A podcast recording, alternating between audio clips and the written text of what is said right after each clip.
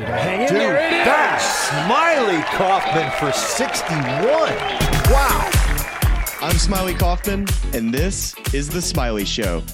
Smylie, the first FedEx Cup playoff event is in the books, and Lucas Glover, he, was, he just went back to back. Uh, this is second consecutive week he's won a tour event after, I believe the the last one he won before that was the John Deere in 2021. Before that, his last win I think was the Wells Fargo in 2011. So Lucas Glover's on a verifiable hot streak right now. He beats Patrick Cantlay in a playoff, and we are going to get into all that. We're going to break all that down, but we'd be remiss to not start with uh, the headline that you and I both shared via text, which is what in the world was going on with Lucas Glover's pants? Like, what? I mean, what what in the name of swamp ass was happening there?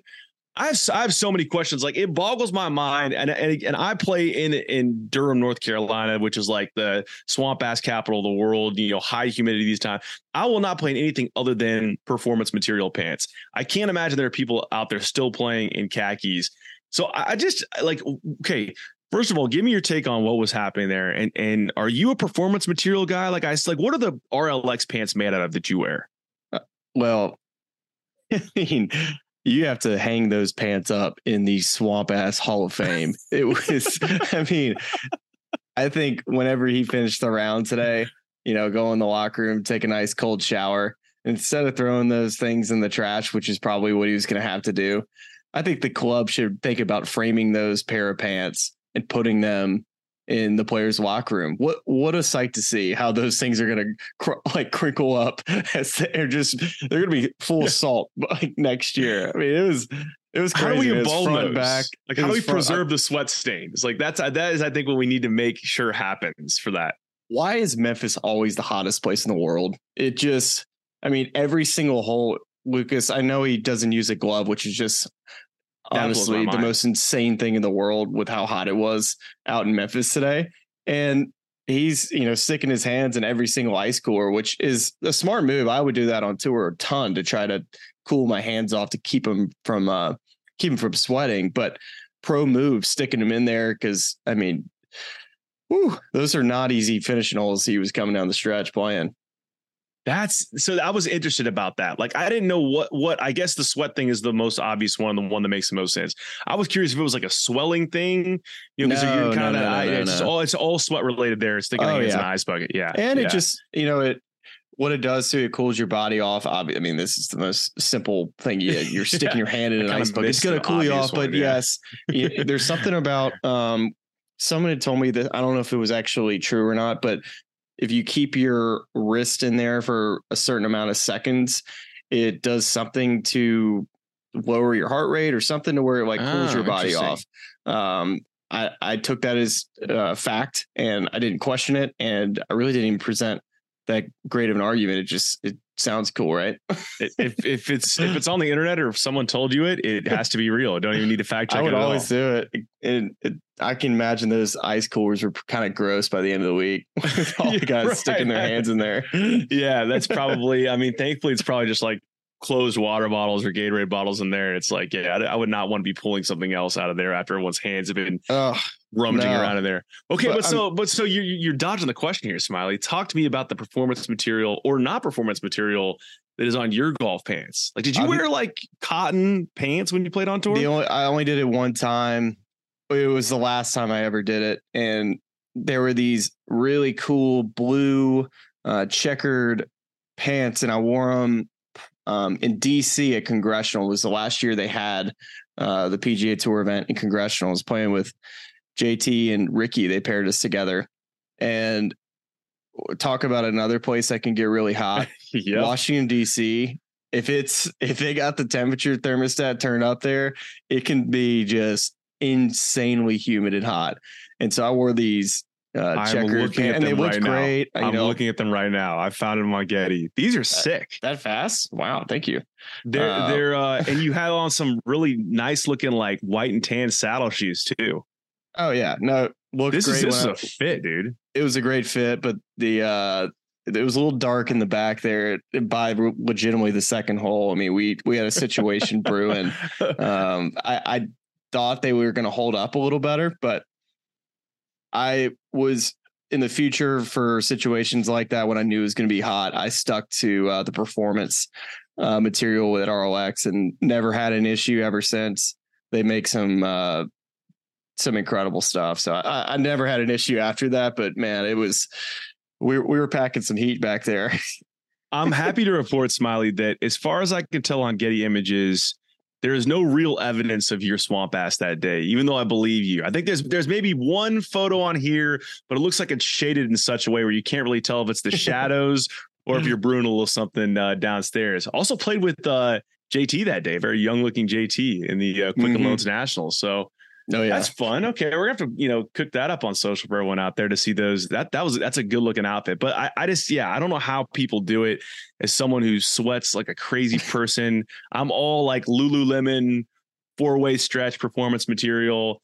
Now the the thing is, is I almost want to kind of rack it back and go back to last week and and see what was happening at Sedgefield in Greensboro because I'm I'm not recalling a swamp ass situation for Lucas when he won the week before, but you'd think that that's another prime place to just you know sweat your face off and your and your pants off but we didn't really see it last week i mean with all due respect i'm not looking you know unless i have to like unless it's just staring me Fair. right in the face which which it was, it was. so i mean i don't know if that was just a, a different material maybe he wore this week and didn't realize until he got out there but I, I guarantee he's not going to wear that that same same pair of draws again Well, f- preserve them, frame them, hang them up at TPC Southwind. frame them, man, at Southwind.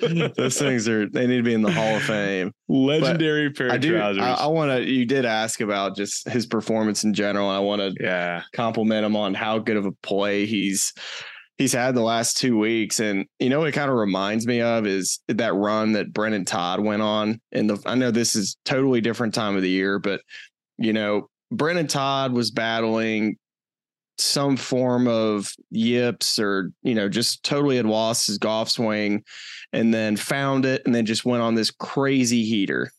Lucas Glover, we talked, and at, uh, Amanda Balionis even said uh, in the post yeah. post uh, round interview and said, you know, if I had told you you'd won two events, uh, one being a FedEx Cup playoff event, what you know what would you think? And you said i, I would have told you you need to hire a therapist.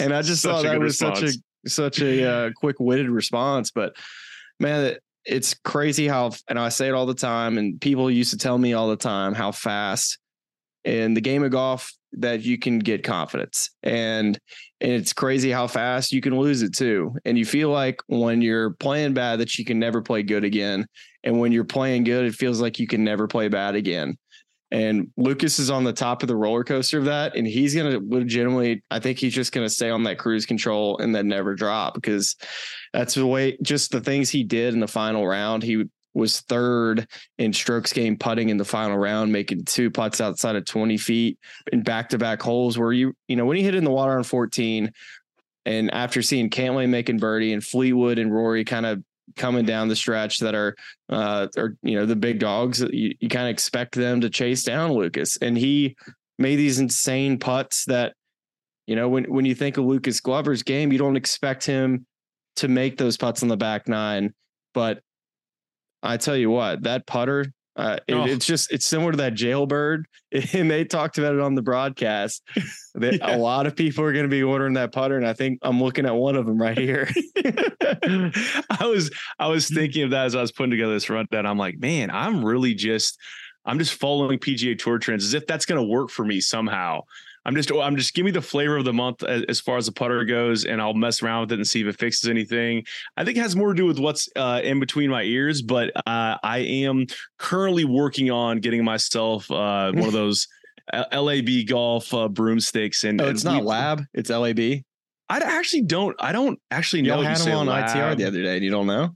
We did, and I actually don't know if we said lab or LAB because I think it's an acronym that stands for like lie angle balanced. Uh, yeah, I did hear that in that interview when that guy came on. And now y'all gotta have you gotta come get him on ITR again. Well, don't you worry. I, I, sent him a little congratulatory text. You know, trying to get in good with him. Yeah. So, did you send him your specs too? Yeah, I think at 45 inches right now. And now we just got to uh. kind of figure out, you know, which head we want to get on it and how kind of, you know, where we want the the the, the degree to sit up. But I mean, that's going to be in the bag. That's going to be in the bag soon. I mean, I listen, will give we, you this though. I, you know, I had given you a ton of grief about how you know, you're a guy that's a big tinkerer and, you know, you're always changing putters, this and that. I this weekend went to Inverness Golf and Repair here in town, changed my lie angles of all my clubs pretty much, and also ventured my way over to the putting green and sent you a video of me. Uh, obviously, the, the first putter I grabbed, I made the first three putts, and I was like, I got to get out of here. Um, this is not a good situation. And and I'll tell anybody, I feel like I can putt good with anything. But uh, after last weekend, I just played so bad. Like nothing felt right in my hands. And that place is like crack cocaine when you go into where it's, it's, I mean, it was the perfect putting surface. And you just feel like when you walk out of there, you're like, you know what? I'm back. I'm, I'm, I'm all the way. That's the thing that I love about all these places. Like we know we're getting suckered a little bit into it. We know that they're juicing up the TrackMan numbers and all the clubs you're hitting. oh wow, you're, carrying, you're carrying it ten yards further, and you know, and, and and you're putting towards holes that all have funnels around them. I'm making everything, but we we still, you know, we drink the Kool Aid, and you're like, this is the fix. This is what I need. And then you get on the golf course, you're like, wait a second, why wasn't it working the same way it was, you know, at the PGA Tour Superstore or the Club Champion or wherever I was going to get fit? And it's like, well, it's because they're set up to get you to buy the clubs, and and but still, still, we we drink the Kool Aid and, and, we persist, and you gotta love it. I mean, that, listen, I, I'm I'm I am a tinker. I was glad, like you know, for all the the shame that I was meant to feel for tinkering, I was really glad to see you kind of just slowly migrate over in, into my world of tinkering just ever so briefly. So, how are we on the lie angles and the loft angles and things of that nature? I, I got a long video from you that was very technical uh, in the midst of a golf weekend where I may or may not have been several beverages deep, and I was like, "This is just a lot yeah, to take no, in no. right now." I, I, I went and hit balls after I switched the lie angles a little bit, and then I switched them all back. So uh, but I did find a little swing thought that I, I feel um, it's kind of an old swing thought. It's crazy how it always ends up being the old your old swing thoughts are the ones that that that win over. But uh, yeah, hit it hit it pretty good in the little range session. I probably won't touch the clubs for two weeks after. I think that this was on Thursday that I hit balls. I didn't touch a club the entire weekend. I went full dad mode the entire weekend mm. compared to you, where you played golf at Diamond Creek and had a lovely time. I'm sure in nice 70 degree weather. Where I pressure washed uh, for three to four hours wow. in Alabama heat, which was just insane this weekend, and organized. It was it was like my spring cleaning weekend. Uh, just had a bunch of stuff I needed to get get done before football season. I just wanted to have every you know just we we just need to get all settled in to be able to not have to have big projects come September. I, I love that. You got to get them out of the way. You, you, know what you have coming up. Like I, am kind of in a run right now where I have like a lot of things that I have to do outside of the house, so I can't do the things inside the house to get ready. Yeah, uh, much I'm, much of the chagrin of my wife. You'll but, be there uh, eventually. I'll, I'll, get there soon. I've been, I've been, it has been strongly suggested that I either rent or purchase a power washer for several products around the house. So I might come to you for some, some hot tips in that department when we get there. Um, it's addicting, dude. I've like, heard. Once you get going with the pressure washing, it's the most satisfying thing in the world. It's like having your best range session ever. okay. Wow. I I can't imagine it's going to feel like that for me, but I'll I'm willing to give it a try. So, um, I, just to to to kind of get back to to Lucas and what he did well, and there's you know a lot in here to kind of recap from the tournament itself, but kind of going back on the putting thing that we were just talking about there.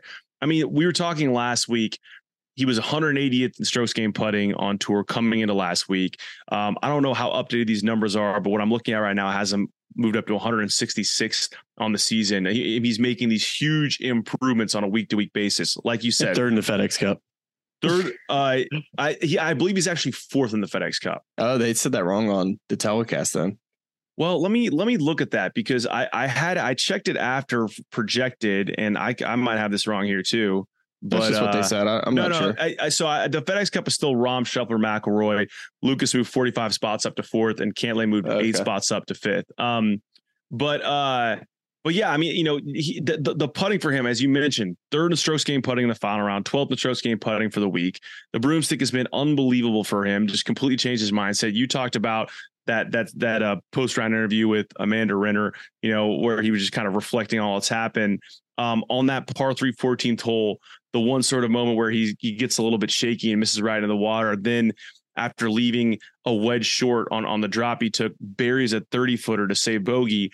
which you know turned out to be a, a really pivotal moment for him because you know he got into the playoff on, on the number with 15 under with Cantlay. So I mean, we, we, and you you talked about uh, you talked a little bit about just that that change in psyche, but I mean, is there anything equivalent to this that you've seen in the game of a guy that's like, hey, I'm going to something different and almost immediately, I guess he switched to the Memorial, but it's like it, has been a couple months and he's won back to back tournaments. He's in the Ryder Cup conversation. I mean, this is this is um, amazing stuff we're watching right now, and he's hot at the right time. There's there's no no one saying that he couldn't go out and win again next week, or the, you know, or the week following, and really kind of force the issue for for the Ryder Cup going forward. Yep. And the plot thickens for Zach Johnson. And yes. I just think it continues to get easier and easier for Luke Donald. I think his team is trending in the right direction. All it seems Rory, Fleetwood, Viktor Hovland, Jon Rahm, you know, just just those four guys come off the top of the head. I mean, that is a strong four players that are going to be playing for that European side. And when I think of the American side, it's just it kind of it seems a bit spotty to me, right? It, it seems you know like Scotty had a great year, and now um, we kind of see guys playing well in spots. We finally see playoff Patrick Cantlay come around, and mm-hmm. uh, he's been kind playoff of lingering Pete. the whole year, not necessarily putting himself in position to win a golf tournament. But it's been kind of a of the last couple weeks, guys playing their way in. You know, Brian Harman being a guy, Lucas Glover, like you mentioned, Russell Henley, a guy almost won the Wyndham Championship, finishes T six again. You know, he keeps putting his name in the conversation as a guy that uh, potentially might be a guy that um, you know is is a, a potential pick. It's it's interesting, and then just to kind of follow up on your point with Lucas Glover. Yeah, it kind of goes back to that point, man. It's he he said it best and I think it was great advice the way he uh, said it in his interview after the round. You know, whether you're playing good or bad, you just got to keep fighting. Mm-hmm. And I resented with that um, so well, just knowing you know in this game you're always you're always working on something, and even when you're playing good, you're you're just keeping it simple and you're working on the same things and and what it all really comes down to is how confident you are mentally in, mm. in what you're doing. And and it seems right now Lucas has when th- something goes wrong, he's able to rely on his putter and keep the momentum going. And he's just in this frame of mind that just he can't be stopped right now. Yeah, I mean, it, it it's really it remains amazing to say that about Lucas Glover you know, a guy who's been one of the best ball strikers on tour for a long time, and now his calling card is that putter. So he's in a he's in a great position as we noted, fourth in the FedEx Cup standings now, heading into the second playoff event, the BMW Championship. Um, I lay now, as we noted, in fifth, and and just curious as to your thoughts as to the way that Cantlay played that playoff hole, that 18th hole um, with that really aggressive line he took with that three wood, which ultimately leaves him yeah. in the water there. I mean, it, it, we saw, to be fair, we saw Lucas Glover take a very similar line and, and, and carry the water just barely in regulation, still ended up making a par and entering that playoff. But you know, do, do you do you like him taking that aggressive line there and, tr- and trying to kind of force the issue with a birdie, or is it like, hey, let's just make sure this thing's dry and try to hit a good approach shot? Well, I'm going to take you back all the way to the Shriners this past fall when he was head to head going up against Tom Kim. And he pulled three wood out on that hole as well and hit this. It, it, wasn't not quite nearly as bad as the same three wood he hit. I think he just barely tugged the three wood um, tonight in in the playoff, where it's a much more difficult drive. The 18th at Southwind than the 18th at the Shriners, but still, you you can't miss left. And both times he hit three wood, and I don't know if it's the same club, um, if that's his miss with that club, but we've seen it twice now on the 18th hole. Um, him not be able to put that club in the fairway when he needed the most, even though he did do it in the playoff, excuse me, in, in 18th hole regulation. But still, I mean, it's it's gonna you're gonna look back on two, three. He's gonna look back on two, three woods he's hit this year. Um, and that's probably the reason why he's not in the win column. Yeah, it's interesting. It, it's funny. I actually carry, well, probably a different version of that same three wood. It's a Titleist 915F. It's about eight years old. And that thing is an absolute rocket, but it is very draw biased, at least in my amateur experience. So he likes to fade see, it too. Yeah, definitely, and and and it, more so than I guess think some of the other stuff I carry in my bag. It's like it really wants to go right to left on you for right-handed players. So you know, I mean, I, I think, I mean, he's a, obviously a far better and more skilled player than I am, but I, I just think it's interesting with that club that that's kind of been the miss and pressure pressure situations, as you noted. You know, not just here, but at the Shriners as well. It was just um, fractional. you know, yeah, he missed yeah. it by three yards tonight. Yeah, in in the playoff, but you know, I, I, just go back and and say like, well, you know, has this happened before? Well, it it did yeah. in the fall. It he was basically perfect the entire week, hardly made not one mistake, and he hit probably a ten to fifteen yard toe ball three wood that um that lost in that tournament. So just something to keep an eye on. So I want to get back to the Ryder Cup stuff, but just one intriguing kind of storyline coming out of this event as well. Because we're now this this uh the, the players that moved on from this event the top 50 players that are going on to the BMW championship are are the group that is automatically qualified for all of the signature events in the 2024 season which is a big thing given those those elevated purses. And so big week. what's that? It was a big week. Yeah. So Hideki Matsuyama shoots a five under 65, but the way he did it was by playing his last four holes in four under to vault himself into that top 50, you know, conversation into the BMW championship next week. And the reason that's intriguing is because the potential trickle down effects there for the signature events next season. So he entered the week 32nd in, in the official world golf rankings. And I'm not sure what his fall schedule would have looked like. You got to assume he's going to play the Zozo because that's in Japan but there's no real guarantee that that would have got him back in the top 30 and that is another piece of qualifying criteria for those signature events next season so it, it, you know if he is if he doesn't make the top 50 if he's not top 30 in the world entering next season for some of those events uh the fried egg noted this on twitter he likely takes up one of those four sponsor exemptions that exist for those signature events. Now they also said, you know, JT is another guy that could take that exemption. I think JT at 25 in the world probably safe getting in on world ranking, but that's kind of a big, you know, storyline there. I I assume his his ranking is gonna gonna go up if he doesn't, you know, clear 30 this this week. Either way, it doesn't matter because he finished top 50 in the FedEx Cup standings, and so he's in next year. So that's just that's that's just you know, it's interesting to kind of look at what how do how does what happened this week impact those signature events next season? And that was a big mover. I think in some senses it's like it's a bummer for Mackenzie Hughes and some of those other guys that narrowly missed. But in another sense, it opens up a sponsor exemption for those events next year. Yeah, no, when you kind of look at the 50, um, to me, this FedEx Cup, I really think this is the right number moving forward. 70 to me, just looking at 71 to 125. And and now you look from the FedEx Cup from uh, 50 to 70. Really just, you know, I I just feel it's it's the right in, amount of intrigue with with very solid players who've had solid seasons. And typically in the past, you know, being 51st in the FedEx Cup, you know, you're playing, you know, it used to be four playoff events and now mm-hmm. it being three, you know, only getting to play one playoff event, that's that's a lot less money than you were making. But these these guys are getting well paid this year. I'm not I'm not apologizing for anybody that finished uh, 51st in the FedEx Cup. They're doing just fine. But uh, that goes to say, you know, and any of these guys, just one more week would have given them that opportunity to play their way into those those uh, big big time events next year, those signature events that everybody's gunning to get into, and just notable misses looking through uh, the players to me that that stick out like a sore thumb. I mean, I see Keith Mitchell there. I see guy like uh, Nick Hardy, who had a very nice season, sitting there at 52. You know, when I kind of look at next year and, and last year, I kind of made a list of players that I felt, you know, had very nice seasons and I thought we're going to have make that big jump as far as, you know, being a potential top 10 FedEx Cup player or top 25 player in the world. And last year I said Sahith, which was kind of a no brainer, but I said Davis Riley uh, was another guy and Cam Davis was the third. And yeah. this year, as I kind of look at that list of who's who's a player that's going to make that jump next year, I think Nick Hardy is going to be a player that makes that jump. And and then here's another guy sitting at 65.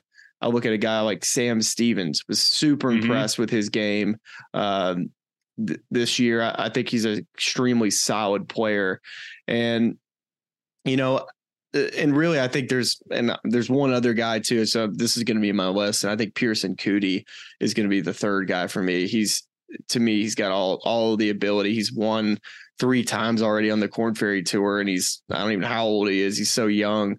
So that's kind of my like early list of looking into next year as young players that that can make that that big leap into you know something that we saw similar to like Xander Schauffele do. Um, that he was kind of below the radar, but he wins at the Greenbrier Next thing you know, he's been a household name on the PGA Tour the last you know six six seven years. Yeah, I, I, and when you kind of mention those set of guys, the first thing I think of is like I'm really intrigued to see how that that sort of next ten and swing five category plays out um, for getting those those filling out the field for those signature events. And yeah. then as an as a knock on effect of that, you know, how are they going to use those for sponsor exemptions? Because you know, again, looking at some of those dividing lines, you know, JT finishes 71, Adam Scott finishes 72 you know, and Adam Scott is 39 in the world, and I'm not sure what other exemptions he might have to be able to get into those signature events, but I'm sure he's breathing a little bit of a sigh of relief today, seeing Hideki qualify and take his name off the board, you know, as a guy that could take one of those exemptions because that that theoretically frees one up for him. So all interesting stuff, just paying attention to as, as right. we I mean, yeah. JT Adam Scott, Shane Lowry, those are three oh. guys that are going to be getting spots. You know, that uh, I, I, imagine they're going to get spots in just about every one of them. And I think Keith Mitchell yeah. will be a guy that that's a name that people want into those those events. But it's going to be competitive. It's a it's a not a fun time to be an agent because yeah, you're like, how are you not getting me into these fields? And it's but it's four guys, and it's the most competitive. You're not going up against like it, the players you're going up against, it, it's just ridiculous. You know, like typically for sponsors ex- exemptions, you know, you can make a really strong case yeah. if you're a solid player to be like, you know what, like I feel pretty good about getting into this event. But how are you going to convince a tournament chairman that, you know, I'm sitting here looking at how, like Sam Ryder and JJ Spaun? Like, how are you going to tell them it's like, hey, like I got my guy Sam Ryder, I want to get him in. Like he's an unreal player, but how are you going to put him over Adam Scott. It's just it's just going to be so difficult for those guys to get spots unless unless they qualify in. And I I'm I think Sam Ryder's one hell of a player. I I would give him a shot, but it's just going to be difficult.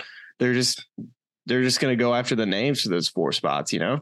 Well, like talking about uncomfortable conversations with your agent where you're revisiting how the year went. It's like, hey, um, maybe you should play a few more of these fall events because uh, we're going to need to get you in the, the next 10 category now. I don't know if a sponsor Wait, so that, that happens way. this fall, huh? So like you can yeah, start playing into the next 10 categories. So that's so yeah. all of these guys in that are 51 to whatever can go play and start working their way into the next 10 category. That's correct. Yes, that's that. Oh, that, that man, that's I don't know how I feel about that. If you're a guy that finished 51st, you know, like you feel like you should about have that a, as a guy that is bad at math, but also yes, the guy who finished 51st. Yeah. No, just tough, think about yeah. it. Like these yeah. 50, the, they're gonna play men like they're gonna play men down. Like if if yeah. they have four guys not able to play in the 50 the 50 man field events, they're not gonna they're not adding the 51st, 52nd player.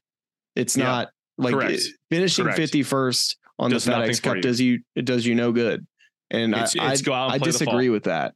I think they should be running off of that list from the prior year. But well, I mean, well, I think they they what they will get is they will carry their points into the fall schedule.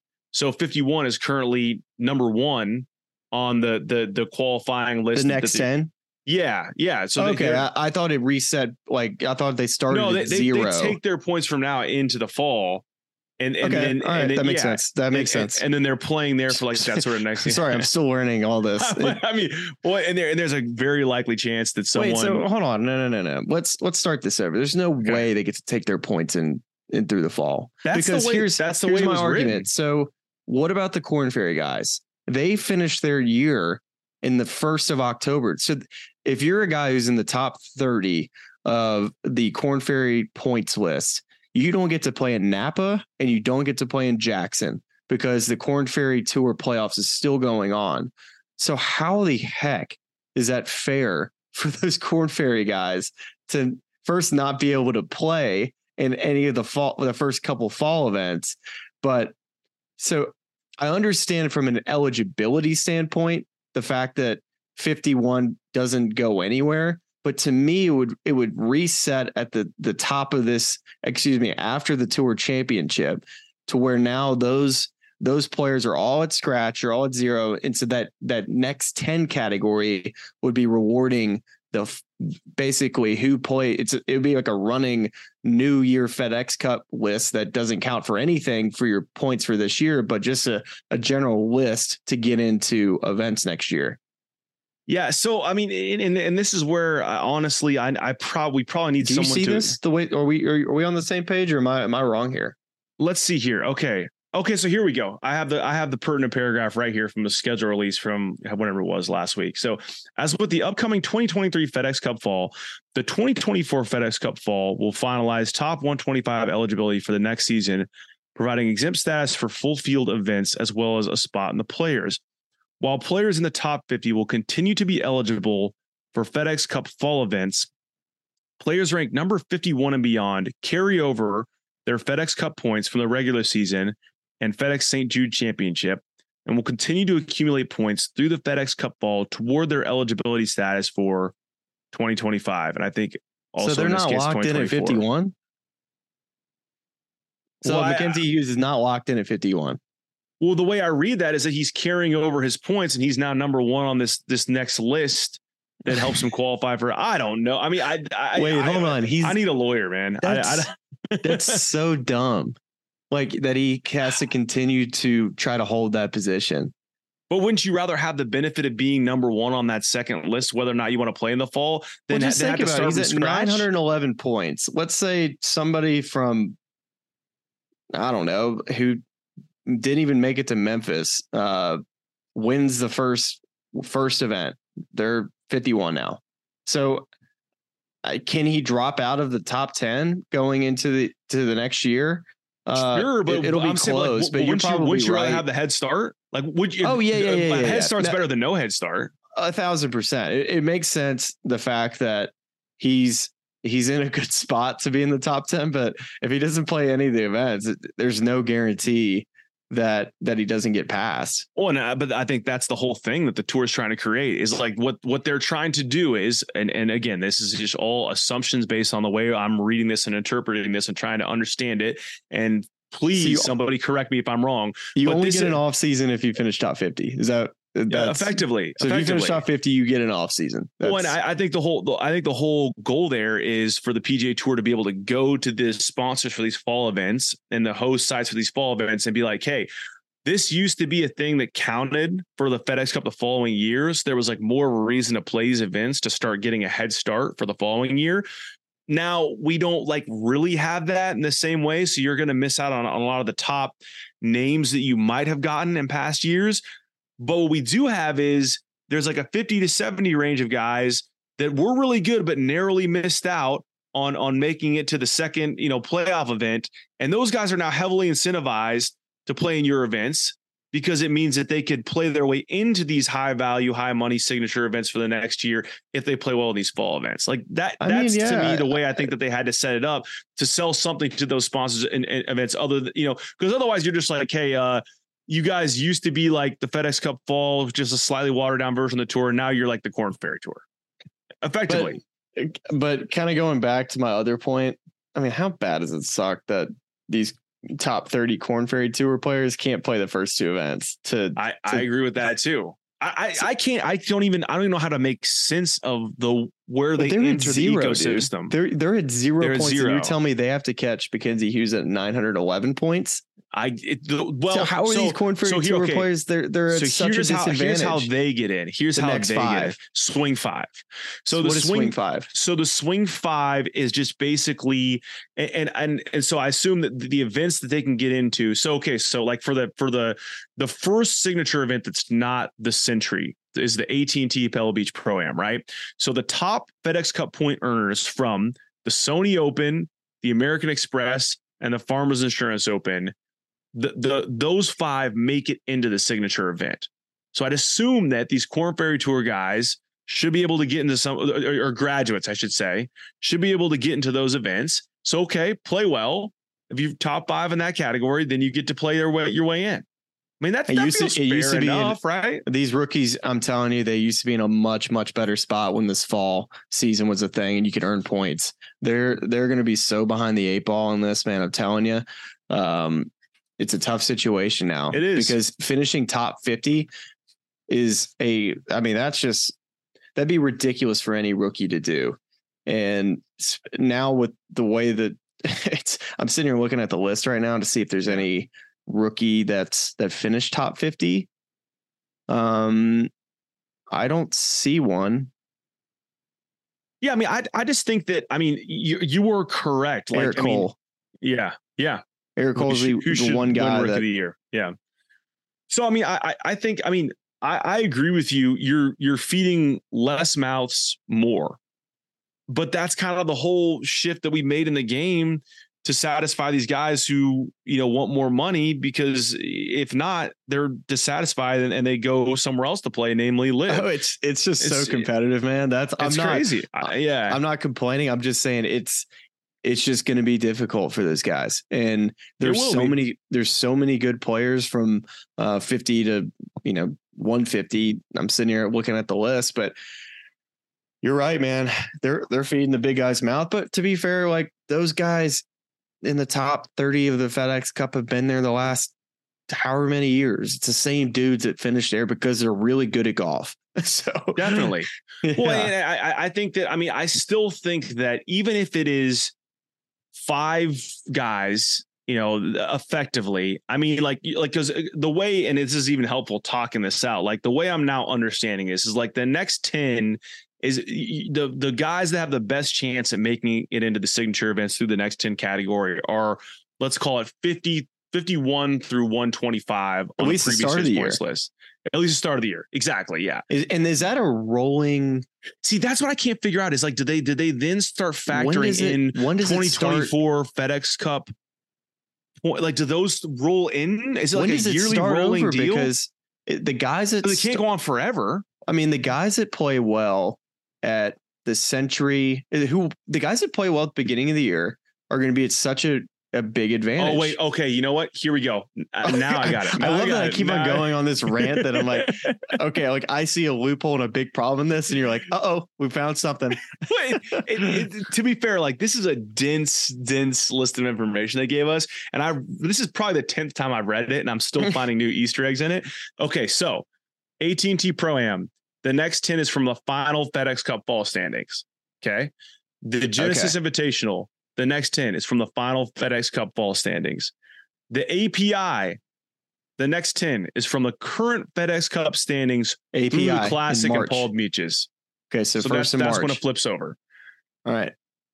So, but That's something. I mean, you know, but you- but but but you look at that and you say the guys I think that like Mackenzie Hughes or just any of these guys that we're kind Yeah. of talking about in the 51 uh, they're at a big advantage. They can go play well and and they could play their way into all these. So there's an Oh, yeah, but- opportunity to play well. but that cuts both ways too. It's like you you kind of got to do play well in the in at the AT&T Pro. Am and the Genesis Yeah. to kind of give yourself a little bit of a bump in the FedEx Cup standings because otherwise, you know, you you might not you might be kind of sliding down that list, and then by the time you get to the API, it's like, well, none of that stuff from last year helped me at all. If I haven't played well this year, there's going to be so it, it, is. It, it I guess all roads lead back to the same place where it is just like, hey, you got to play really good golf, and then things should work out for you. You know, one of the biggest issues that was happening on the Corn Ferry Tour, uh, tournament directors were selling spots of the four Wow. spots they give away. So it would always kind of go to the highest bidder if you could promise something, something to cut down costs, whatever it is, to help make a profit. And that was happening. I don't want to say 75% is a high number, but it seemed like every week you hear about somebody buying a spot for 20 grand. And wow, that's that's how it was. And they supposedly had cut down on that. But now I'm thinking in my head, are we about to see that same type of behavior happening on the PGA tour? for the for the four exemptions. Except it's yeah, and it's it's a guy going to a tournament director and saying, I'll 15 grand, let me in. 20 grand. Like just like, come give on, me man. a tee time. This is a signature event. It's going to need be a little bit more than that. yeah, yeah, 50 grand. Like 50 give me a tee time. What does it cost? I, I'm I'm sitting here a, a- a blind bidding process. You I'm got sitting here thinking. Uh, I mean, it, it it probably. I don't see a situation of what tournament would be like. You know what? We're, Yeah. We might consider your offer of seventy five thousand dollars, but uh, no, I'm just kind of using that as an example of Well, that. no, it- That's it- kind of the really- economics of it. the- I mean, we're we're kind of joking around, but in within that that sort of kind of point or question or topic is I'm very interested to see how they use those sponsors exemptions because I think our heads go to the same place first. It's like who's the biggest marketable superstar that missed out on this thing? But do we think that that's actually how they're going to use them? Like, what if they get a little more creative with? A, Did you see what Jon Rahm up and comer? No, I did not. What did he say? All right. So Jon Rahm said he just he hopes that the tournament directors use them in the right way and rewarding guys that are playing well that just missed. That's the way he would like it to be used, and I tend to agree with him. And like so, that. but on your side of the coin, how do you kind of turn down an Adam Scott? Maybe he's not Right. informed, but hard not to when his resume comes on your desk. It's right. pretty difficult to turn Adam down. And and also, did you also hear what Jon Rahm said as well about- I about did the issues hear of the porta potties? that- this is a very smooth segue, and and just because the timing is perfect, we'll push our Ryder Cup discussion to the end of the show because uh, you and I have a shared iPhone note that we dump, you know, various ideas of, of you know varying quality, I'd say, uh, for the show. Um, but you you put one in there probably about a month ago now uh, that just said not enough bathrooms on the golf course. And I just want I just want to put that on the record for all the people out there who heard Jon Rahm this last week beg the tour to put a porta potty on every hole. I'd just like to say Smylie has been on this. Not maybe not publicly, but I can verify privately. I have the receipts, I have the note. Smylie has been on this for a long time. And Smylie, the floor is yours. Actually, I, I have a question for you. Where is this coming from? Where did this come from in your brain? Was this from a player's perspective? Was this from like a broadcaster's It, perspective uh, out there toting around the pack? It's a great question, and it uh, the issue it came from my bladder uh, being too full too too often and having to take a piss in somebody's backyard, and that happened one too many times where you know it, it just every single hole needs to have some type of player's bathroom on it inside the ropes. And Okay, my wife's hold- sitting here looking at me laughing. well, okay, like, this, is, this is this is you've opened up I- Pandora's box here. Like, tell I me, give me, give me so your many bottles best, of water. give me your best like sneaky on course pee, like in someone's yard. Like, do you have a, a good, a specific memory of like, I should not be peeing here, but I cannot hold this any longer. Uh, it's you just got to be super creative, very very creative. I, I would say in anybody's backyard, but you know, You don't have like a, a, a specific tree or course or no, memory. No, no, It, it's just just trying to find a spot there you just don't get caught because obviously you get you'll get fined uh, like crazy if if the tour caught you. But put more bathrooms, we wouldn't have this issue. And yeah, so Rahm, uh, you know, if Rahm wants to run for for president, I'll be his vice president, and we can run on that campaign. I think it's a I- I I, love think it's a big deal.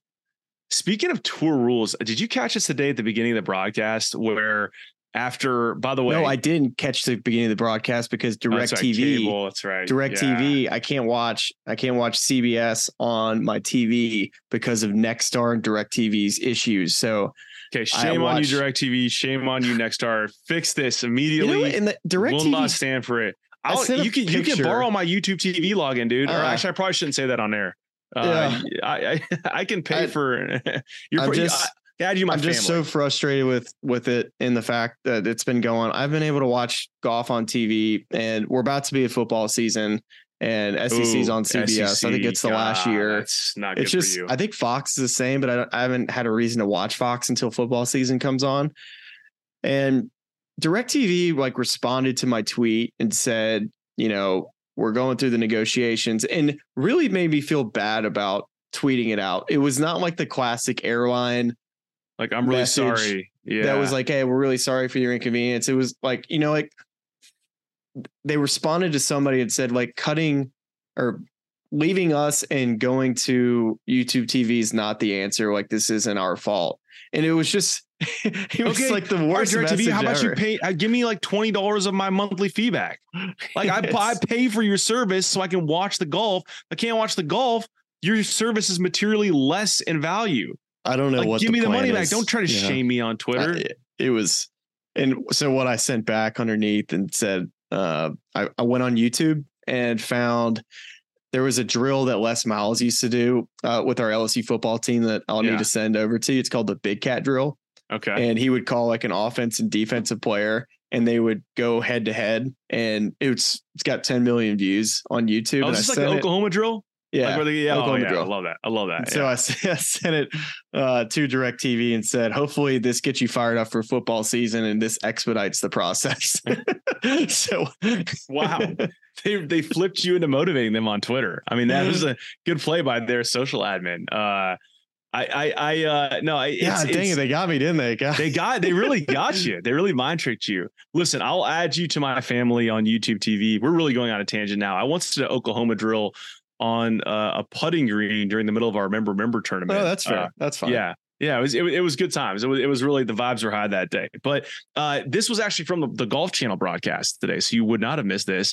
And I don't know if you saw Tom Kim on the range warming up with his pants rolled up. Which, by the way, you go check your your Twitter feed, our social feeds, um, we were on this first.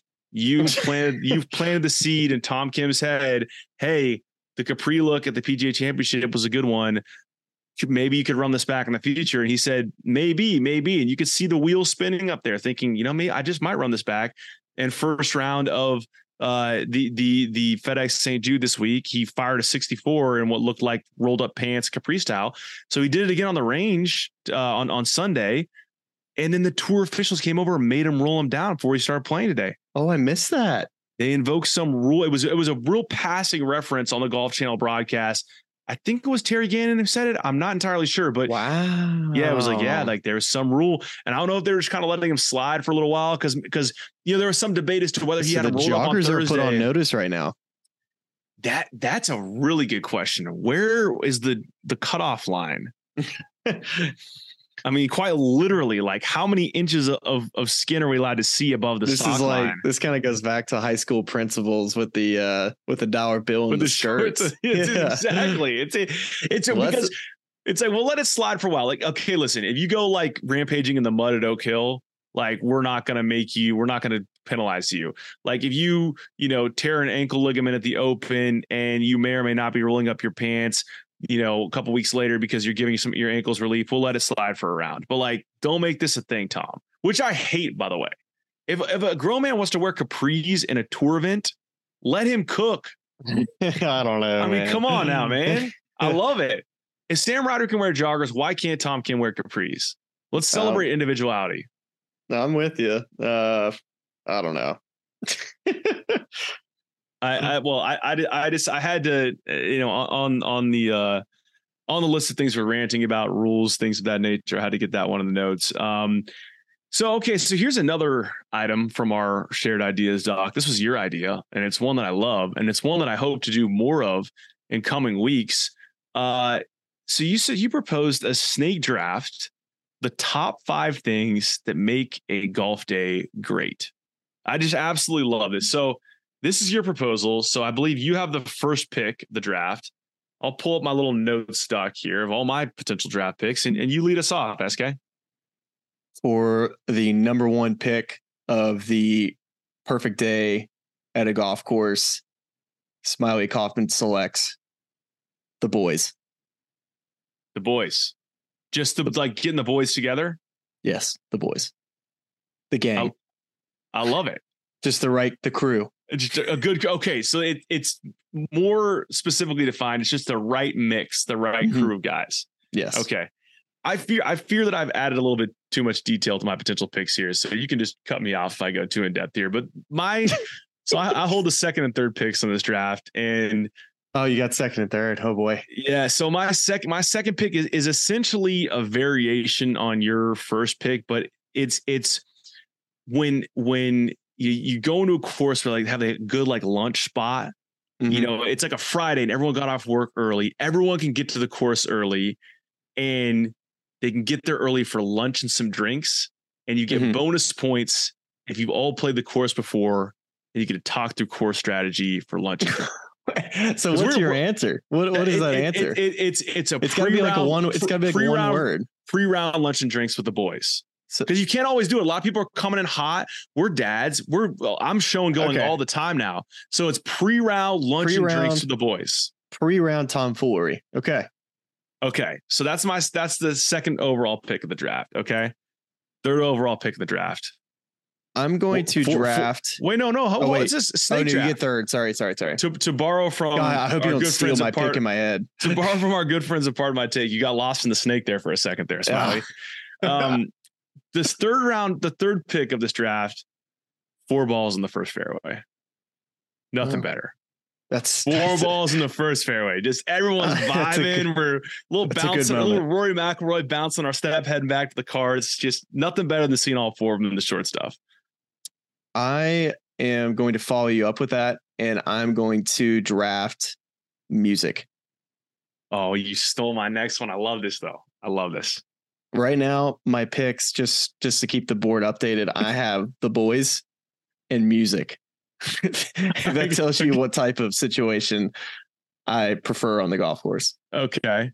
The boys, I love so the you you stole my pick here. I, I I will I'm just gonna add an addendum to support your pick there. Like I, I had on here like you vibe with the first song on your buddy's playlist. Like the first time he hits play, you're like, yes, that's how today's gonna go. I love it. So okay, so so you have the boys and music. I have pre-round Wait, lunch do I- drinks. Do I get four balls in another the pick first too? I, I get one more pick. yeah, that's you're we're snaking. We're full snaking now. Okay. I I don't. I don't. I, in the future, I hope we don't do any more snake drafts. I, I was kind of thinking that it would just go back and forth, but I know what a snake draft is. So in my head, It's I was thinking easy. we go back forth, back forth, but uh, whatever. Um, my next pick, I'm going to take the weather. Yeah. Yeah. I love when it. I say the weather, I'm talking like we can't shut up about how good the weather is this day. I love it. I, I, I It's love it's low humidity, 75 degrees, a little crispy in the morning. Mm. Mm, mm, mm. there- there's also there's nothing better than uh not a cloud in the sky. Not a cloud in the sky. Like there's there's, oh, there's also nothing better than thinking it's gonna be a bad weather day and you're like, let's just hang on to the tee time. And Yeah, that's a different sick different vibe. day. That's a that's like an honorable mention. That's honorable. Okay. All right. So weather, just perfect weather day. I, I love that. I can't disagree with that. All right. So I this is a six pick. So I think I have I have three more picks here. Um I will say uh having a hole early with birdies. Like both guys make like you, you make one birdie go in the hole and you're like, oh, like that team my boat raced us today. And like you make one right on top of them. And it's like, oh, like we came to play today. This is gonna be a good match. We're both going low. So just You're you're all about you're all about vibes and and current golf highs right now. That's your yeah. like that's your current. I I I feel that. That's fine. I mean, I, I, yeah, I mean, I probably should, I probably, in, in all likelihood, should care less about the results, but it's just, you know, they're just not, it, it, I'm, I'm, I'm too competitive. I'm sorry. Yeah, I mean I your got too- I competitive got too- nature's I got coming too out much here. Bama. I, I'm Uh, way. I mean, currently I have the boys, music, and weather drafted, so mine's a little, little more on just like I, I just like to have a good day, I guess. okay. So the next one I'm going to go with is, God, there's so many on here that I could draft. I, I already kind of went food. I wanted to say, ah, should I go with this one? You know, it, it's it's it's too good to pass up. I'm gonna say if the Don't do course if the course serves a good and preferably signature hot dog, yeah, like good pick, good it's- pick, so. good I- pick. That- I grew up getting a glizzy in, in the fourth round is a great, great, great, value, great value God, in the I fourth thought I. I honestly thought I was going to be able to Sneak a glizzy uh, in. sneak that in there. And when you can, you say like a signature thing. I'm going to kind of throw this in there Please do. because you kind of, you kind of insinuated on that. So when I, I love it when a golf course has like what you're talking about, like a signature thing at the turn. Like Olympic Club is the ham dog. Yep. That's their big thing. Yep. And I have written in on my list pimento cheese. Uh, we have that at Shoal Creek, and it we get to the turn, and you're just looking forward to that signature item at that club. So I, I know you're going with the hot dog, but I, I think you picked all of those things that we I- just kind of so talked about. I'm glad you opened it up a little bit because so when I think of the hot umbrella. dog, I, I, I, thank you, thank you for extending because there are there are a couple signature items that I would just like to give a little honorable mention to at some various places. So like the the hot dog I'm thinking of in my mind, I grew up playing at a course in Fresno, California called Fort Washington, and they would get the hot dog and they would they toast the bun and they cut Mm. it lengthwise and they take the dog and they put it on the Mm. grill so you get the char lines on the inside of the dog, but it's also open in the Mm. middle so you can load it up with condiments, onions, the works.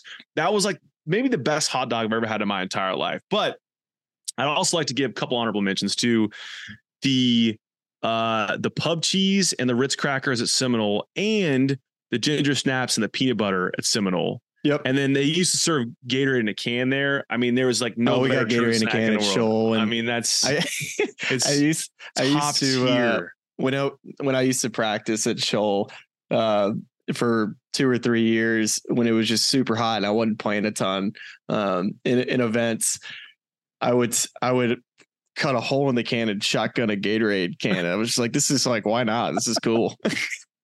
It's it's honestly why does Gatorade taste so much better out of a can? I can't explain why, but it just it just does. There's just nothing more it's opposite of Coke. You know, like Coke is way better in a bottle. Yeah, agreed, agreed. Yeah. So I and and the, and the last one, just uh, the transfusion slushy at Eagle Point, Wilmington, North Carolina, and like Huh. and if you airstrike that thing, Yeah, yeah. Like- I, I think we're gonna keep it in the food okay, just food. category here because you Yeah. can't just you can't just take claim on all, all of these I, things. I, am just gonna start claiming everything, and then I'm just getting like this. I mean, I, I got like I got like compensation draft picks, and I'm just that was a them all. great pick, but you don't get to have everything. It was a. Gr- I'm done, and the eighth and ninth picks are yours, Smylie. I don't even know like how are you going to label that? Just like signature item. signature food and drink. Uh, but you said I can't a signature food item. I'm just gonna say I'm gonna say signature glizzy and let the let the people figure that one out on their own. Uh, I think signature. I'll give you signature food or drink. I'll give you that. That's fine. Okay. I'll give it to you. All right, perfect. So shout out. What it was the Eagle Point. So we said. Eagle Point on the transfusion slushy. Yeah. primo. Nice. And and air striking those things. I mean, now I'm really stepping outside of my boundary. Like I I, I had on here like I had on here like I'm not gonna draft it, but I'm just gonna mention it. Like when you're playing bad, a well timed airstrike Mhm. that reverses your fortunes is like one of the great all time moves in match play. Like Mhm. especially if you play better on the hole right after the drinks arrive. You're like, wow. Like you look at your butt in the car after the hole and you're like, good airstrike, dude. Good call Uh, airstrike. Yeah, that's a good point. Uh, so is it my pick yet? It is it's not it's not your pick. Uh I think I picked like seven things there, but you can go ahead with your Okay. next two. Uh, This one actually just came to my head, so this is actually great. Um, uh, this is a one on the fly. I am going to take. Is this my fourth pick? This is your third pick. No, is your fourth pick. This is your fourth. This is your fourth and fifth pick right here. Fourth and fifth. Okay. Yeah. I'm at, for the fourth pick. I'm going to draft the breakfast ball. Oh, love it. Nothing better. Nothing better. It's honestly could have gone higher. It could it could have maybe should have gone higher. Can I can I can I tell you as a, as a dog lover, uh, not not to tug at the people's heartstrings a little bit too much here, but we had a really poignant moment this weekend at uh at Diamond Creek. Um, my buddy had a lab that recently passed away, and he had a little golf ball with his Mm. lab's lab's name's Chester, uh, like his picture on the golf ball. And so the first tee, he just he's like he just blows it into like the long grass on the right, and and and he just turns to our buddies like that was so fitting. I just like laid him to rest out here, Diamond Creek, such a beautiful place out here. It was it was like the it was the I mentioned it was the greatest breakfast ball of all time. We're like, hey, Ugh. two off the first, just tee up another one. You just did a really poignant thing for your dog. So apologies if people are out there tearing up a little bit, you know, wherever you're listening, but I just had to mention that. It's the greatest breakfast ball of all time. I tell you what, though, breakfast balls, when you know you have it, still, I've I think the most nervous I've ever been in my career is when I've hit my first breakfast ball or my first ball out of play. And now my first tee shot, which is now it's still my first shot of, of the day, It's just it's just become that much worse. It's like I can't lose this ball because Yes. now I have to hit three tee shots on the first tee with a bunch of people around. So we know that breakfast balls are implemented. You would rather just maybe pull one into the rough and and give that opportunity to hit the fairway. But that's like an asterisk on the breakfast ball. It's it's it's one of my favorite things to have in my back pocket, but also can be a nightmare when you're standing over that one. You're thinking, God, cannot hit this one out of play either. Yeah, yeah, it it can be a little nervy, but it's also like uh uh pulling a ball OB or slicing an OB depending on like your course setup on the first hole and you can't reload is like one of the more you're like it, it there's nothing more deflating than arriving at the course and you have all the juice energy. I'm so excited to play golf today. And it's like, all right, bud, just stick another tee in the ground. You're hitting three. He's like, I, I'm going to play awful today. This is terrible. and My whole day's ruined. So I think I would actually love to see like we try out different formats on the PGA Tour. You know, there's like a Stableford an event. Let's let's let's do an event where there are breakfast balls. Big, big I kinda love that. Ball. I kind of love that. You know, I, Absolute prayer morale. yeah, I don't hit a ton of balls now before rounds. Sometimes I won't even hit any. So just Yeah. have that breakfast We're ball and be, Come on, and man. you know, you just have that excuse like, oh man, that hurt so bad, even though it didn't hurt that bad. It just you're just like, man, I just said that felt terrible. Sometimes I'll hit a breakfast ball after I go to the range, just because I Yeah. feel like it. So, um, all right. So you have your this is your fifth and final pick coming up right here. um, between two things Mm. and one i think i'm gonna have to go i'm gonna lean into one that it, it really does get me so excited i start thinking about it on like the 15th hole and this is strictly for a morning tee time when you mm-hmm. tee off in the morning and you finish the day up and you know you're and you know on the 15th hole you say to yourself i am a thousand percent gonna get a toasted club sandwich with french fries and honey mustard Wow. I can almost taste it right now. I mean, I mean, once you just think about the Oh, just the the crunch of the club sandwich, and you know it's nice and toasty, you tell them to take the middle layer out of that club, and you know the French fries and the honey mustard are just going to be popping off. I mean, what a what a pick at five. God, I I, I love because because you can you can you can feel that imagery in your brain of swinging open the doors into into the, into the sort of the club room where wherever your your country club serves food and drink and don't need a menu. wooden table All good. don't even don't, Don't, even need a menu. take your hat off drop it down the table loosen up the golf shoes a little bit kind of sit back do a nice stretch I'll have the club with some fries and an ice cold beverage of my choosing. And Toasted club. like it. Toasted club. Golly, that's a that's a high value pick to get that the last one to draft. and and you know what? I'm just gonna. This is perfect because we're doing like sort of a thematic. We're taking a we're taking you through an entire day of golf and. So again, depending on the, the nature of your day, what you're hoping to do, um, especially if you're on like a, a golf trip or you're in a really cool place, there's nothing like a, a good post round shower at a place with great Ah, water good pick. pressure good pick. and just That bring it home. That's Like- a good pick. Deep- deep- how did I not even think about that? Deep The Dale, Deepdale, that's a hurricane. That is a It's, hurricane. it's unbelievable. You're like, this is this can't be. I might get washed down the drain here, but it is so good. And I'll say, shout out to Diamond Creek. They have great water pressure there too. But there's nothing like because it doesn't. Dale's It, insane. it does not matter. You could you could play the best round of your life or the worst round of your life. You step in that shower and you've got good water pressure. You're either standing there thinking about all the great shots you hit you hit that day and reliving and just basking in the glory and just thinking about you're about to go out and go eat that toasted club sandwich and go have that ice cold beer and talk to all your buddies about your exploits, or you're just washing all away.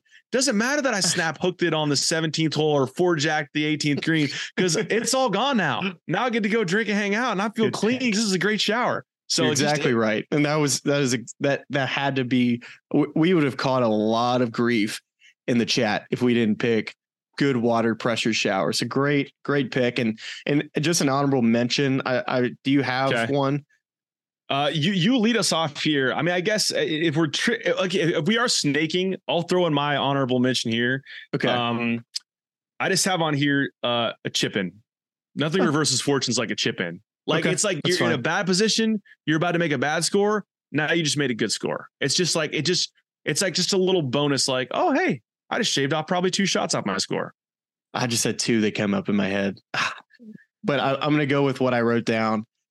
The first tee time. Oh yeah, yeah, yeah. Get, do sweepers. Do, Do sweepers. sweepers. club. Love it.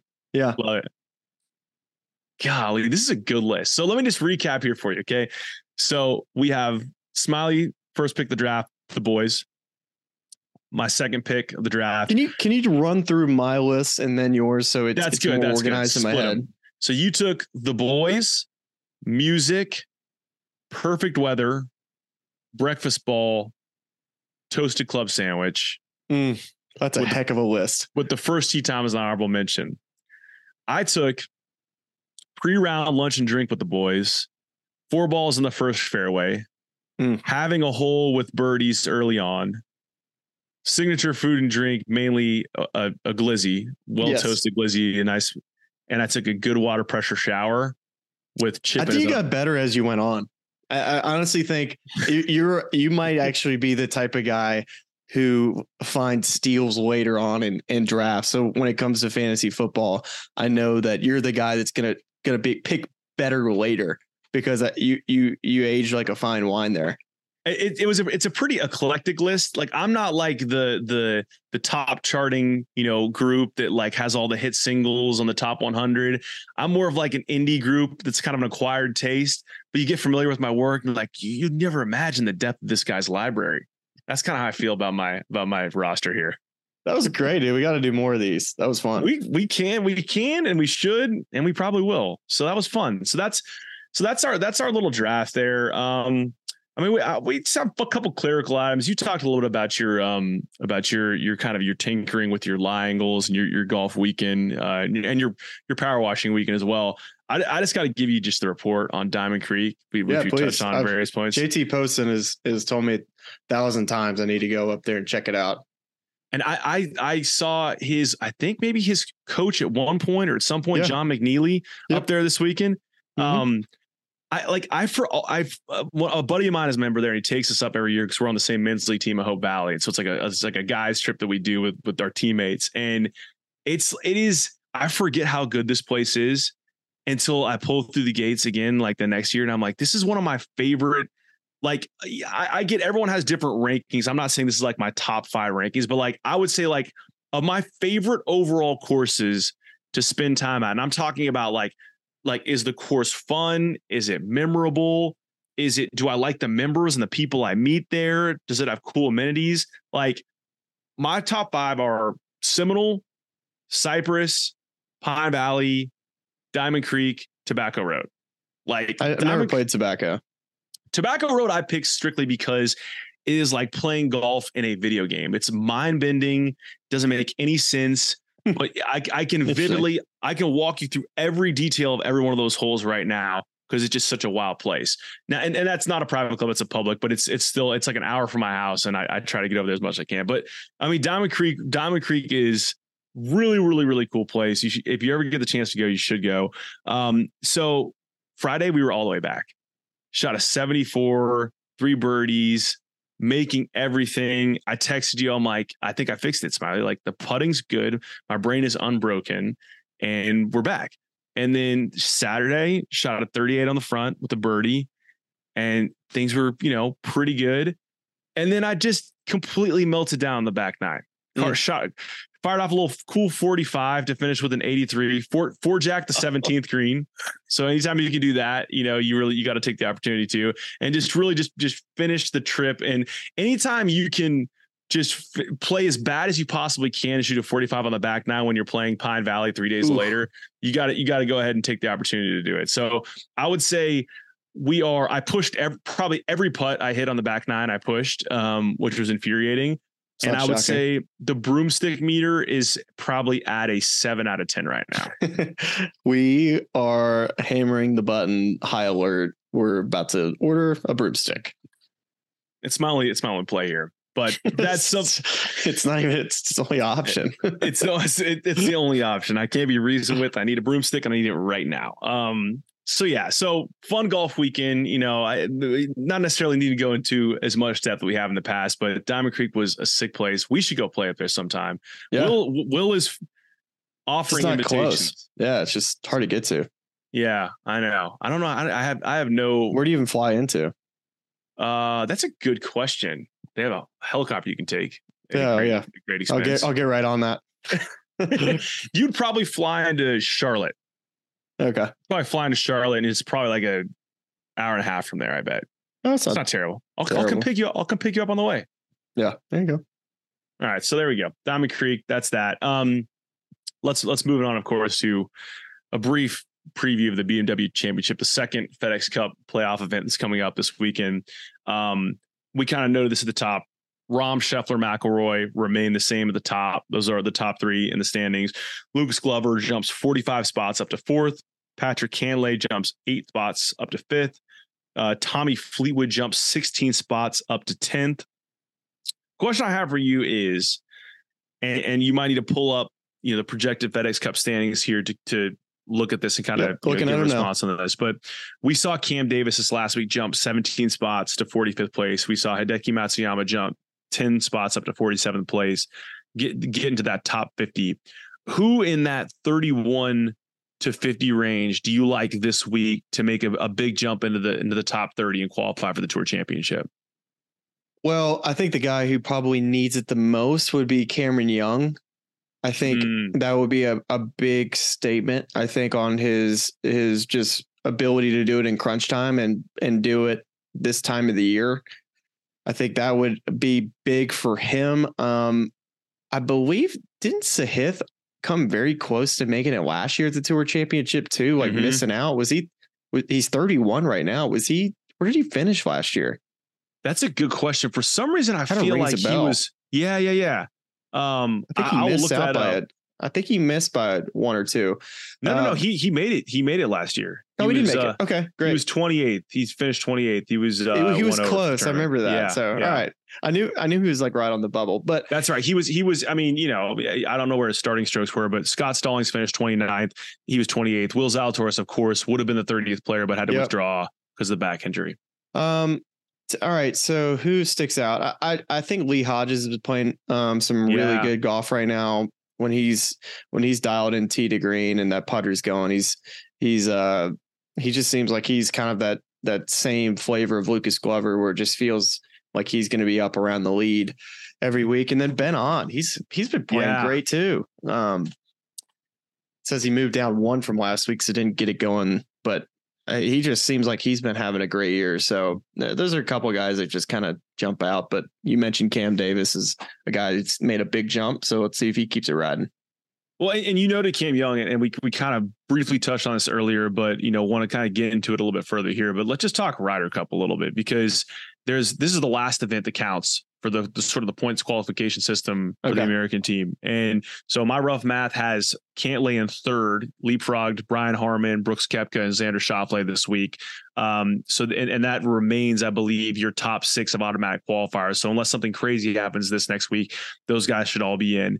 I have Lucas Glover in 16th, which is right behind Denny McCarthy and ahead of Kurt Kitayama, Harris English, and Tony Finau. I'd have to go back and look and calculate. I mean, I think he'd almost have to win again this week to get in as an auto qualifier, but it, it would it would take a lot. Um, so just on the on the Ryder Cup front, let's actually let's start with Cam Young first because listen, I love Freddie Couples, love Freddie Couples.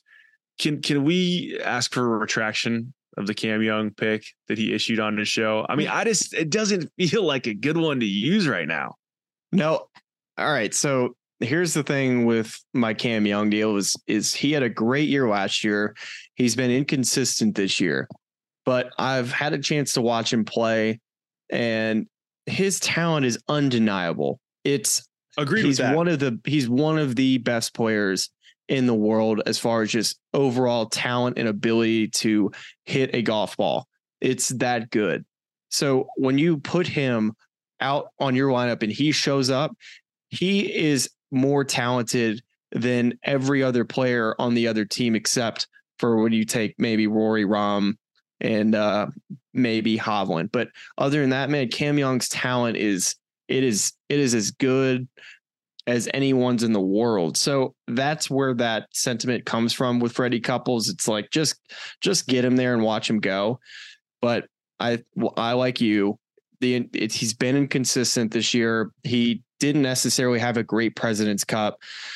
Didn't putt it well with the President's Cup, and when Zach Johnson's looking at his team, I, I guarantee you he's just going to be when it comes down to those last picks that he's trying to figure out. I think he's going to lean on who's going to pair well with guys and, and who fits the golf course. And mm-hmm. I don't know anything about the golf course besides it's hilly. I don't know if it favors a bomber. I don't know if it favors um, guys that hit the fairway. Cam Young can do both.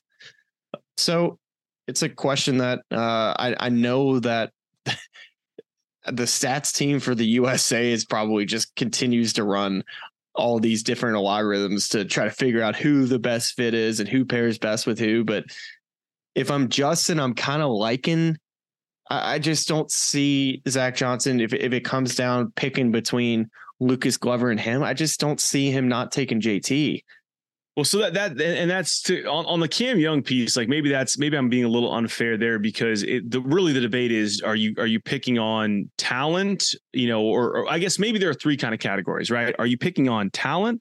Are you picking on past results, you know, which is like the Justin Thomas argument, or are you picking on current form, which is the Lucas Glover argument? So you just kind of answered yeah, it there know. a little bit. I, it's like, do, do you? Well, oh, so, so if you're not, if you if you're still putting JT on the team, would you consider a pick for Lucas over another one of those guys yeah. we floated as the last three? And I think most recently we talked about maybe Ricky or Sam Burns being some of those picks, if indeed Spieth, Homa, and Young get the other three picks.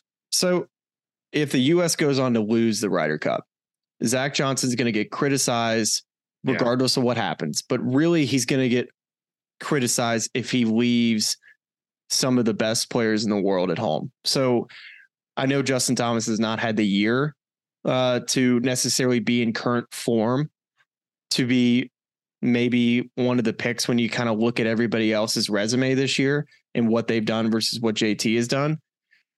But it's going to come down to, man, how do you how do you leave him at home and and watch the other team get the job done and, and wonder what Justin Thomas could have done? And that's kind of where my my belief in it in this is is, is that He's been your best player. He's been the rock. It's it's similar to years where Sergio Garcia and Ian Poulter uh, have been on the outside, and they just said, you know what? Even though this guy's had a great year, whoever that European Tour player might have been, we're taking Ian Poulter just because we know what he can do, and I mean, he know we know he can handle this moment in the Ryder Cup. So that's going to be the big thing, you know. If and I, I don't envy being Zach. I'll say it a thousand times. I don't envy being Zach this year. This is a terrible year to be a Ryder Cup captain for the fact that get picking his team, he's going to be highly criticized. Uh, who he, with who his lineup is. It's not just cut and dry like it has been the last couple years. You know that, that's a really good point, and I think that's one that he he is in a little bit of a damn if you do, damn if you don't situation. Like yes. the, all the noise we're hearing right now is if you pick JT and you lose, people are going to grill you for picking a guy that, that wasn't informed. But what if you pick Lucas Glover and you lose? I mean, I think you'll still get the same volume from the other side of people saying, "How could you leave a guy that's been so successful in this format at home?" It'll be worse and and I th- I think it, it, it, you can almost get too cute there. And, I, am not advocating against a Lucas Glover. I mean, he's in oh, red hot form, and I think he could make a really great addition to a team. But there is an element of like getting a little bit too cute with those last few picks, and then showing up on a Sunday and you got a singles match, and you're like, yeah. why do we not have Justin Thomas here to play in a format that he's absolutely dominated in? You know, every time we've done this. So right. I, I think that's now you you just said you said something really interesting there about uh, a few minutes ago, where you're talking about the most talented players on the team, or on each of those teams. Is it the case that I mean, I guess Scotty Scheffler's in the conversation, but I, I, I want to ask you two things. Do you think the Europeans have the three most talented players out of the entire bunch? And, and where do you think Scotty Scheffler fits in terms of talent alongside McIlroy, Rahm, and Hovland. Well, I mean, they're all they're all in the same bubble, right? You know, that's sure. that's a, you you float, you know, a lot of the US guys in that same bubble as well.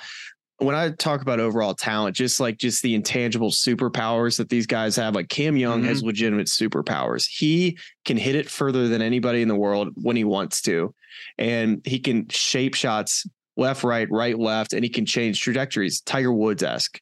And so he can do things with the golf ball that other guys can't. And when that's what I'm talking about when it when when I refer to talent, but that doesn't mean a guy, you know, for instance, down the list, like Russell Henley, dude, he's one of the straightest hitters on tour right now. He hits more greens, he hits more fairways than anybody. He would be one heck of a partner for somebody in these in this format. We know he's a, guy that played basketball all the way through high school as an all-state player. He would be somebody that would be a great teammate in that room, but that's we don't know what Zach's looking for. Mm-hmm. And is he going to go for like the pure guys who have you know, proven it time and time again, like JT, Tony Finau, and then an up and comer talent like Cam Young, Sam Burns. Do you go with the guys that that are undeniably really good at golf, but not necessarily in form? Or do you go with someone like Lucas Glover, Russell Henley, who are unreal ball strikers, but we don't they don't have the experience. And if you end up going out on a limb and picking guys that don't have experience, and he already has two guys in his room and Brian Harman and Wyndham Clark who has who haven't been on a team, you have to start looking at your roster and you're like, wait, mm-hmm. I I need more experience. How I need I counterbalance to, it. Yeah. Yeah. So I in my head, I'm thinking he's going to pick the guys that have been there and done that because the less experience you have playing in a Ryder Cup, especially in Europe, it's it's unlike anything that that that you experience in the game of golf. Yeah, well, and, and I just thought it was interesting. I don't really I don't pose the talent question as a as a sort of gotcha thing as much as I think that it's been a little bit overblown how much we painted the European team as a scrappy underdog that you know it'd be a miracle be good, if they're man. able to win. They're gonna be they're gonna be really really good. And, and, okay, maybe they don't have the the roster depth the U.S. team has, but I think you know, uh, kind of to your point that you're just making right there, where even though the guys on that team have played well this year, specifically in majors, these are guys that don't have Ryder Cup experience, and so the selection picture gets it becomes a real headache in terms of how do you how do you you know fill out the rest of that thing, and you could come into Europe with a team where you're like, it, it's a real unknown quantity, and, and the European team who's been sold to us as this kind of underdog that just got you know the brakes beaten off them at Whistling Straits, and how could they possibly you know you know win the cut back on on their own turf?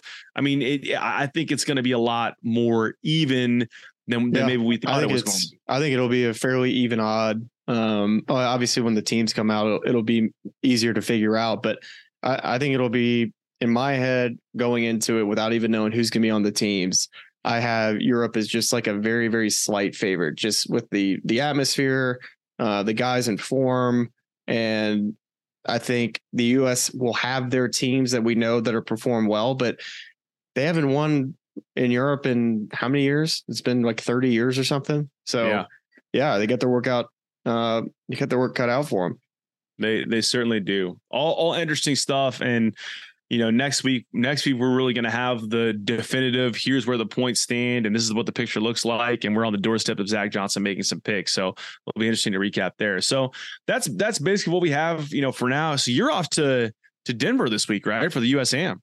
Yep, uh, flying out tomorrow. Going to be there all week. Really excited. Be in the booth wearing a coat and tie every day. Ooh, so that's uh all that for you. That's I also was doing that this weekend, was trying to figure out if I have five coat and tie outfits. And so that was a bit of a to-do as well to figure out it. And and shout out to one of my buddies, uh James Cunningham. He he took uh two of my two of my shirts, uh, the the top button. I never wear ties to outings or not mm. outings, but to like weddings and stuff. I just go top button unbuttoned because I just hate the feeling of it.